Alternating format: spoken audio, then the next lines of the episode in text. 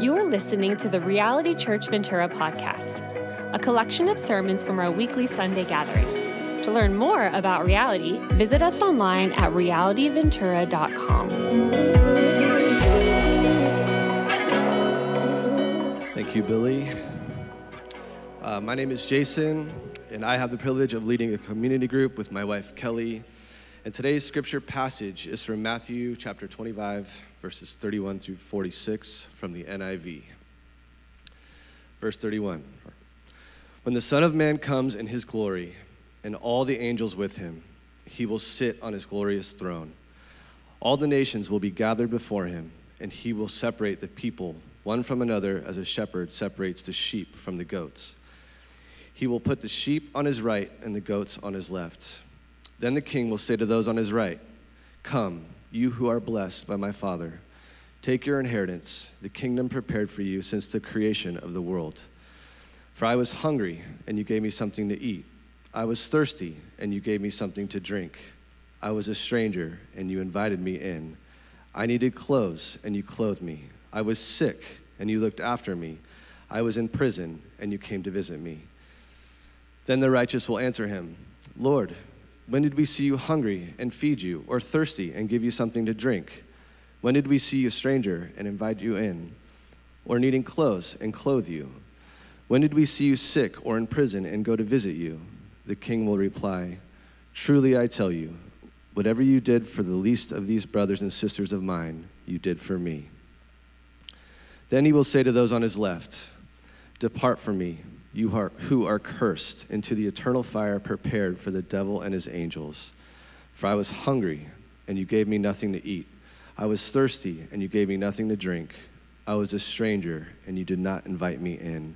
I needed clothes, and you did not clothe me. I was sick and in prison, and you did not look after me. They also will answer, Lord, when did we see you hungry or thirsty or a stranger or needing clothes or sick or in prison and did not help you? He will reply, Truly, I tell you, whatever you did not do for one of the least of these, you did not do for me. Then they will go away to eternal punishment, by their righteousness to eternal life. This is God's word. Thanks, Jason. We've since April been looking at the parables of the Gospels in a series we've been calling the stories of Jesus, and we come to the end today. Particularly, we've spent the last few weeks looking at the parables about the day of Christ's return, asking, How then should we live? It's a question every single one of us must ask, regardless of who you are, where you're from. So let's pray together and let's ask the Spirit of God to quicken us and awaken us to these truths that we might be changed today. Let's pray. Heavenly Father, we thank you that because of your great love for us, you have not left us unprepared. You've not left us without hope. You've not left us without the invitation to eternal life because of the work of Jesus. I pray for those who do not yet know you that today they would trust you. And I pray for your church that we would reflect you and your love to this lost and needy world so that many would also find salvation in Christ. God, we pray that you would cause us to be men and women who are alert, who are awake, and who are ready to give an account for our lives on that last day because our lives are built on the firm foundation of Jesus. Spirit of God, speak. We ask in Jesus' name. And everyone said, Amen. Well, there's a story told many years ago of a farmer in a Midwestern state who strongly disliked the church and anything having to do with God. In fact, when he plowed his field on a Sunday morning, he would shake his fist at the church and the people who passed by him on their way to worship. You might have seen that on the 101 this morning. 1 October came, and this farmer, despite his behavior and his strongly held opinions, got to observe his finest crop ever, the best in the entire county. And when his harvest was complete, he actually had the audacity to place an advertisement in the local paper which belittled the Christians for putting their faith in God. Near the end of the advert in the local paper, he wrote, quote, Faith in God must not mean much if someone like me can prosper in October. Well, the Christians in that community, of course, saw and read his words in the paper and decided to give a short but sharp reply of their own. And so, in the next edition of the town paper, their ad simply read, God does not settle his accounts in October. Now, it's a short, humorous, but also sobering story because it reminds us of two truths that our parable before us teaches us today. One, that regardless of how well things are going for you today, one day we will all have to settle our own account for our lives. And number two, the way that we live in the present reveals whether that day should be feared or welcomed. There are many today, perhaps even some of you in this room, who are living totally unprepared to give an account for your life, for your account to be settled. You might even mistake present temporary success or prosperity for eternal security. Perhaps even the lack of bad things happening to you right now has been interpreted in your mind as an endorsement on the way you live your life. You might be thinking, well, I just do whatever I want and I'm physically healthy, the money's rolling in, it's fine. Like, I, I don't need to worry about anything. Well, the Bible says that this is foolishness. So the question for you today is how should you then live? But it's also a question for the church. Many of you have chosen to follow Jesus, and you're entrusting that final day to Him. But what should you be doing in the present? As we've learned over the last few weeks and months, the answer for the Christian is not to bury your head in the sand and say, The world's so bad, I'm just going to withdraw until one day Jesus returns. No, that's not the case, and it's never the case in Scripture. So the question is the same for you and for me. How should we then live? What should we be doing in the present? And what does the future have to do with how we live now? Well, this parable, this final parable we're studying, speaks to us all because the decisions we make in our life determines the direction of our life. And here in this final parable, Jesus shows us which decisions matter most. This parable is interesting because in almost all of the short stories that we've studied in this series, Jesus has mainly been teaching us using metaphorical language, such as a faithful servant. What does a faithful servant do? Feed all the other servants in the house. Or the faithful bridesmaids. What does that look like? Well, they kept their lamps with oil well lit, ready for the wedding celebration. But in this final parable, it's really just a short simile of the sheep and the goats. Jesus tells us unmetaphorically and with crystal clarity how we should live in light of his return. And so this text provides us with three profound truths. First of all, how should you live? You should live knowing that there will be a judgment. Friends, I want this to be as clear as possible. How should you live? You should live knowing that there is a judgment.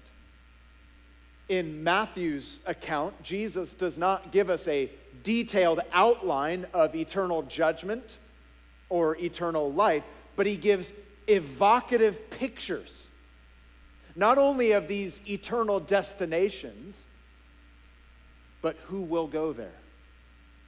Look at verses 31 to 34 again. When the Son of Man comes in his glory, and all the angels with him, he will sit on his glorious throne. All the nations will be gathered before him, and he will separate the people one from another, as a shepherd separates the sheep from the goats. He will put the sheep on his right hand and the goats on his left. Then the king will say to those on his right, Come, you who are blessed by my Father, take your inheritance, the kingdom prepared for you since the creation of the world. And down in verse 41, then he will say to those on his left, Depart from me, you who are cursed, into the eternal fire prepared for the devil and his angels. So here we have this brief parable about the separation of the sheep and the goats, which demonstrates not only a difference between the groups in their appearance. I don't know much about animals, but I know sheep and goats look different. But it is also a difference of nature. And herein lies an important lesson. Who is going to eternal life or who is going to eternal destruction? Well, the Bible is clear that all of us have been wonderfully and beautifully made by God. But we are also, through our own choice, horribly tainted by sin. We are fallen in our nature. But in God's grace, He gives all of us the opportunity to have a new nature, a new identity that leads to a new destiny. Paul the Apostle speaks of this new nature in his letter to the Ephesian church. He says in chapter 2 like the rest, we, all of us, were by nature deserving of wrath. But because of his great love for us, God, who is rich in mercy, made us alive in Christ. Here's why that's important. I make this clarification because it levels the playing field for all of us. When it comes to final judgment and where you end up in eternity, no one person has a natural advantage over another. It's not as if, like, oh, you grew up in a good home, so your chances of ending up in eternal life with the sheep is like pretty high, like getting into a university or something. Or like, hey, you had a rough background and like, man, you're pretty much like in goat territory, like at this point. Like it's just clear. When it comes to human nature, none of us has a, a natural personal advantage over the other. The Bible levels the playing field, for all of us have sinned. All of us have sinned against God.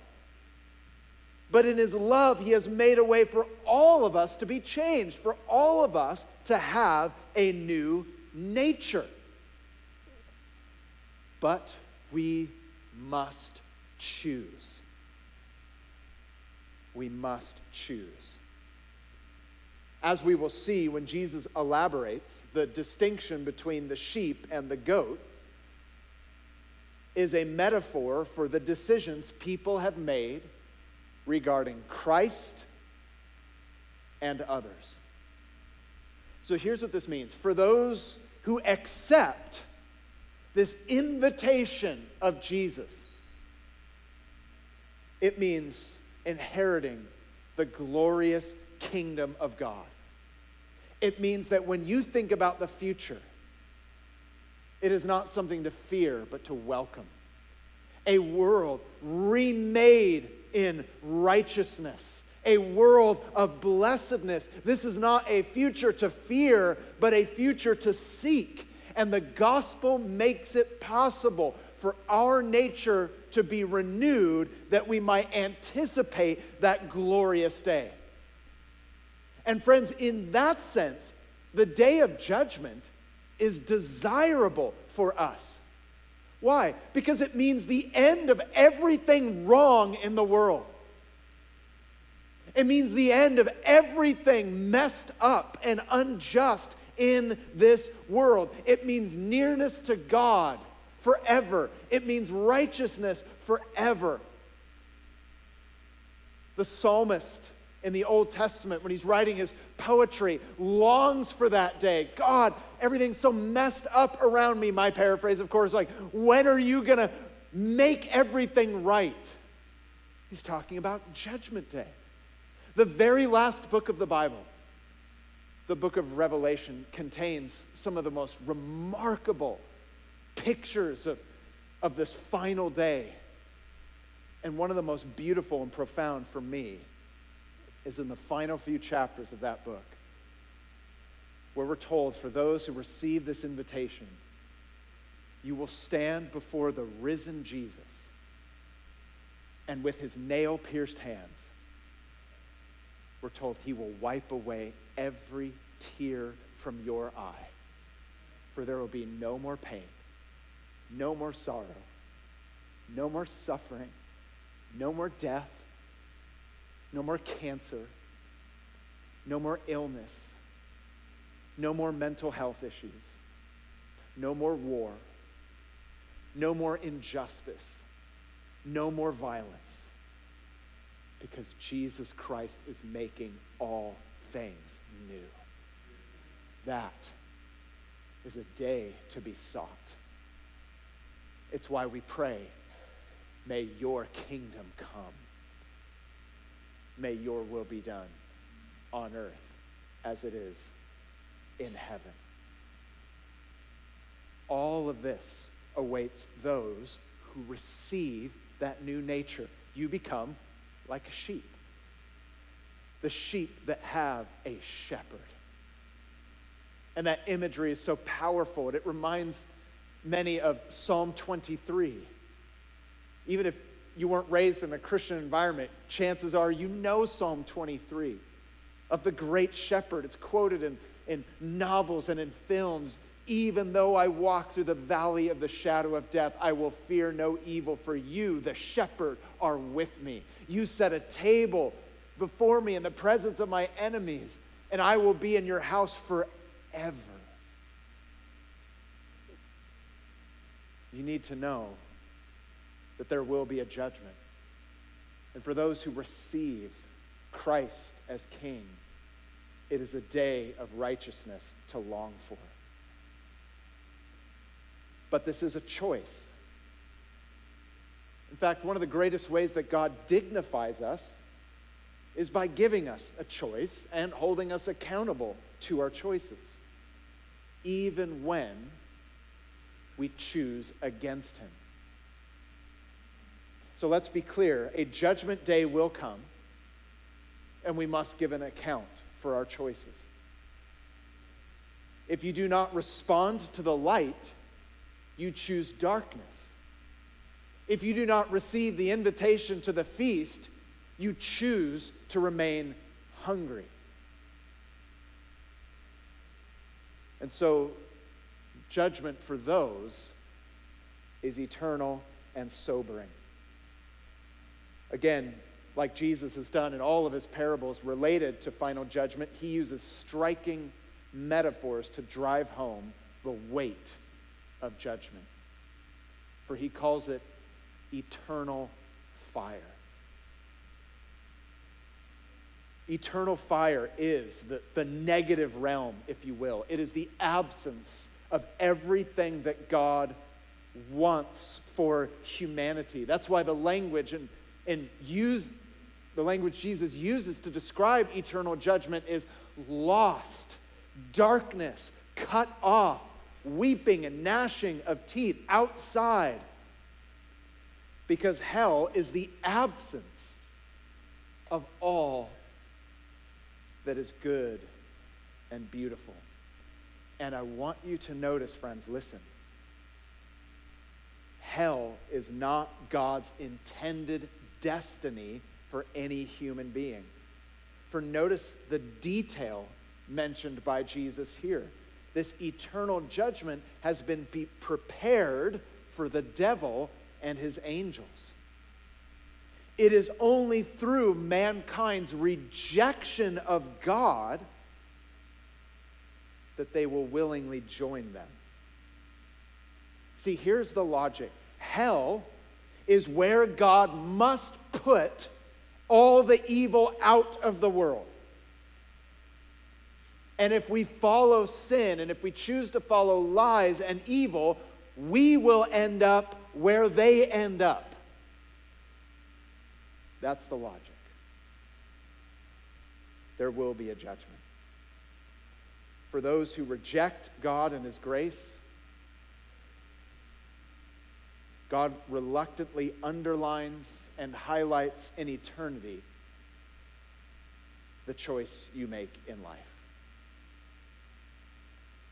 But if you receive, then you anticipate that as a glorious day when all things will be made new. These are weighty teachings. They're meant to warn you away from the darkness and push you towards the light. I know some might say, as many have often said to me, oh, the preacher's just using scare tactics to kind of manipulate me into some decision. Listen, it's only a scare tactic in that sense if it's not true. Let me give you an example. One of my daughters is learning to drive right now. Few things are more frightening than this, I assure you. And when I'm in the passenger seat, my hand is like glued to that little handle. And my right foot is like moving. I can't, it's like involuntary. Brake, brake, brake, brake. No, no, no. Oh gosh, Lord. Oh man. If, if you want your prayer life to increase, climb aboard. You'll pray like King David in his hour of need. And if any of you remember taking driver's lessons, they show you the videos. You know what I'm talking about? Red asphalt. Oh, you know. They're terrifying. Were they using scare tactics as a way to manipulate people? No, they're telling you the truth. You need to be warned. Like, this is what will happen. You need to be aware. You need to be alert. Friends, Jesus is loving us by telling us the truth. How then should I live? Well, you need to live knowing first that there is a judgment. But what are the marks or what are the distinctions between those who are heading in the direction of eternal life or the direction of eternal judgment? Well, secondly, how should you live? You should live knowing that how you treat people absolutely matters. To those on his right, the ones who do not need to fear final judgment, but anticipate glorious life. What are the marks of such a person? Well, it's all demonstrated in the way that they treat people now.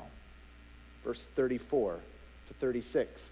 Then the king will say to those on his right, Come, you who are blessed by my Father, take your inheritance, the kingdom prepared for you since the creation of the world. For I was hungry, and you gave me something to eat. I was thirsty, and you gave me something to drink. I was a stranger, and you invited me in. I needed clothes, and you clothed me. I was sick, and you looked after me. I was in prison, and you came to visit me. Who is Jesus referring to when he describes the scene, or as he will say later, the least of these? Well, clearly it would refer to those in need within the church. And many commentators argue, because of the original language, that it would even extend beyond the church to those in need across the world. But it's clearly referring to not just any need, but a person in need where when you serve them, you don't really get anything in return. Right? You usually don't benefit per se from visiting somebody who's sick or in prison. But they often cannot give you anything in return. What is Jesus describing here? He is describing not just altruism, he's describing sacrificial love. Love that involves sacrifice. And the point, I suppose, is this sacrificial love makes no distinctions in the way the world makes distinctions. See, Jesus said earlier if you love those who just treat you well, or if you love those who are like yourself, like, what difference does that make? Everyone does that. Or if you're just like doing good deeds to get the praise of man, like, what's the point? Like, many people are happy to do good works and they'll post it on their social media, like, you know, guys just serving those in need, or as I like to call it, Monday. And everyone's like, oh, such an inspiration. Feeding on the affirmation, but you don't get the reward of the world when you're visiting and serving in contexts like these. And so, in the eyes of the world, we might be tempted to only treat those with kindness that can benefit us. What's in it for me? And ignore the so called little or needy people. The Bible warns us against ever making the distinction between significant and insignificant people. For true sacrificial love sees all people with needs and seeks to meet them as they are able. In short, we should treat others, especially those in need, as a reflection of Jesus Christ. And he rewards all that is done in his name. And this is consistent with what we find elsewhere in the New Testament. In the gospel, according to John, Jesus said that the way we love one another is the way that the whole world will know that we're legit as Christians. That love would be the legacy of the church. He said, by this, that you love one another in the way that I have loved you, all the world will know that you are my disciples.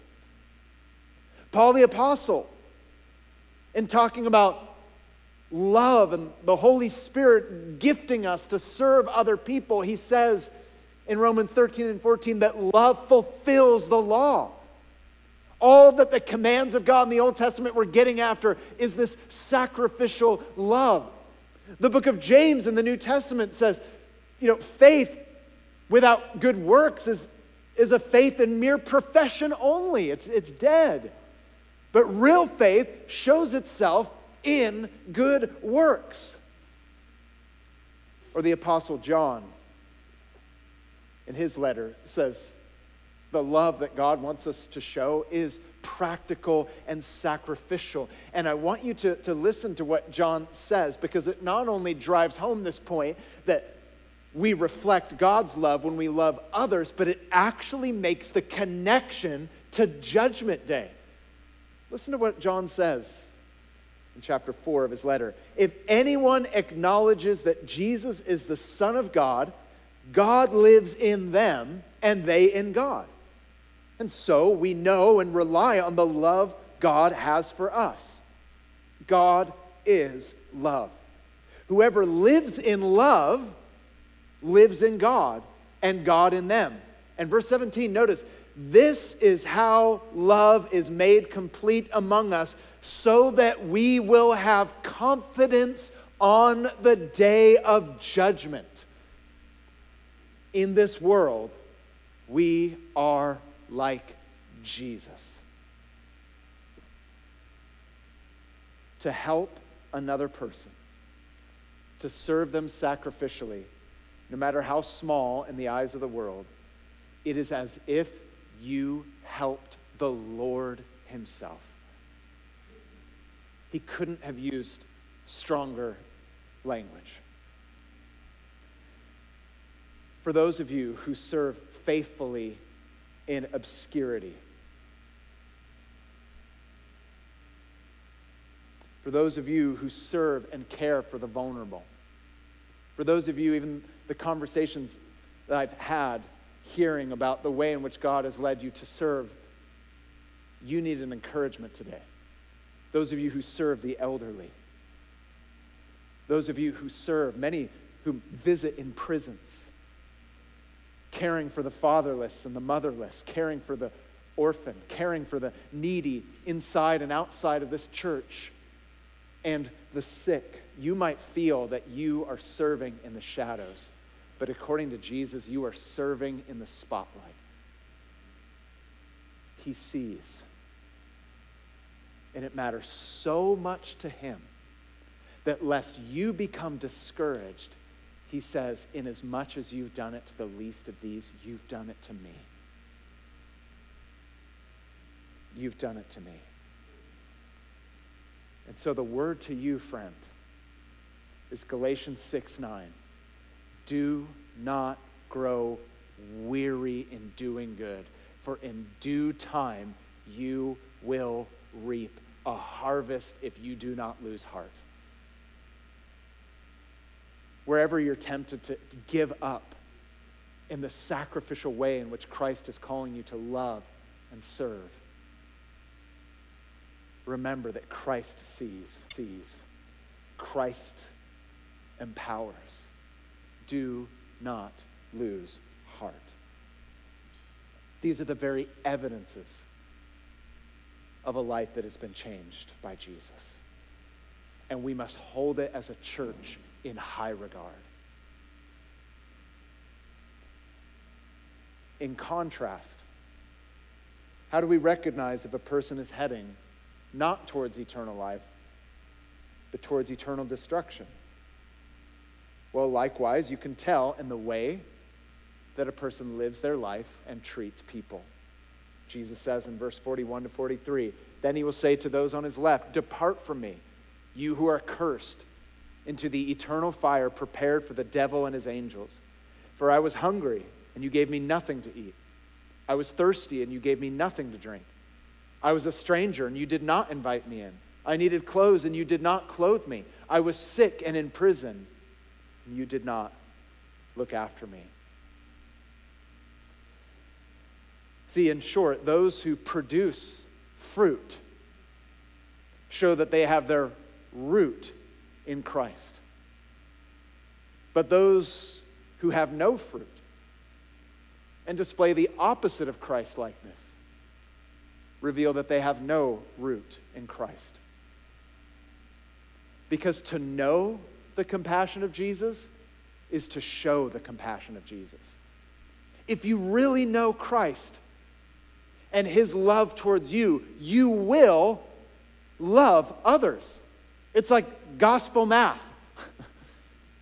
if you truly love God, this is what First John is all about. If you love God, you will love others. If you say you love God and you hate other people, is the love of God really in you? Jesus said often in his teaching, you will know others by their what? Fruit by the way they live their lives. And make no mistake, this judgment at the end is, is not merely about how many good deeds did you do, but what kind of person are you? True identity is always the issue. An identity founded on Jesus will show itself in mercy and in love. But an identity founded in anything else will not produce Christ like love. Your regard towards Jesus and others is the evidence of your identity into eternity. In one case, towards life, and in another case, towards death. But where do we get the confidence? Where do we get the confidence? How should you live? You should live knowing that there will be a day of judgment. You should live knowing that how you treat people absolutely matters. But third, you need to live knowing that Jesus is the source of righteousness. Friends, this passage must not be interpreted apart from everything else Jesus has said about salvation. Namely, that faith in Him is what means salvation for us. This passage does not teach salvation by works. If you go out there and do enough good things, Jesus will accept you in the end. This passage does not contradict that we are saved by faith in Christ alone, but rather shows that genuine faith in Christ alone will show itself in the way that we live. And I want to draw your attention to some details here because this is so important that we realize that Jesus is the source of our righteousness. Notice how the righteous or the sheep respond to Jesus because there's an element of surprise. Did you notice that? Verse 37 to 40. Then the righteous will answer him, Lord, when did we see you hungry and feed you? Or thirsty and give you something to drink? When did we see you a stranger and invite you in? Or in needing clothes and clothe you? When did we see you sick or in prison and go and visit you? The king will reply, Truly I tell you, Whatever you did for one of the least of these brothers and sisters of mine, you did for me. Notice the element of surprise. This is not teaching, as some have thought, salvation by works. And that is displayed in the way that the righteous are surprised by the verdict. They're saying, When did we do that? They were not trying to score points. Or if I could put it this way, Good works are not the reason for your salvation, they are the result of your salvation. We need to be clear on this, friends. Write it down. Good works are not the reason for your salvation, they are the result of your salvation. The righteous were not relying on their good works, otherwise, they would have been like, Well, of course, did I score enough? They're like, When did we? When did we see you? They gave themselves in generous service without thought of merit because their motivation was love. Their motivation was Christ. In contrast, the wicked are those who refuse loving service and are unaware of their sin in doing so. And notice also with the wicked, there is an element of surprise, verse 44 through 46. The wicked will also answer, Lord, when did we see you hungry or thirsty or a stranger or needing clothes or sick or in prison and did not help you? He will reply, Truly I tell you, whatever you did not do for the least of these, you did not do for me. Then they will go away to eternal punishment, but the righteous to eternal life.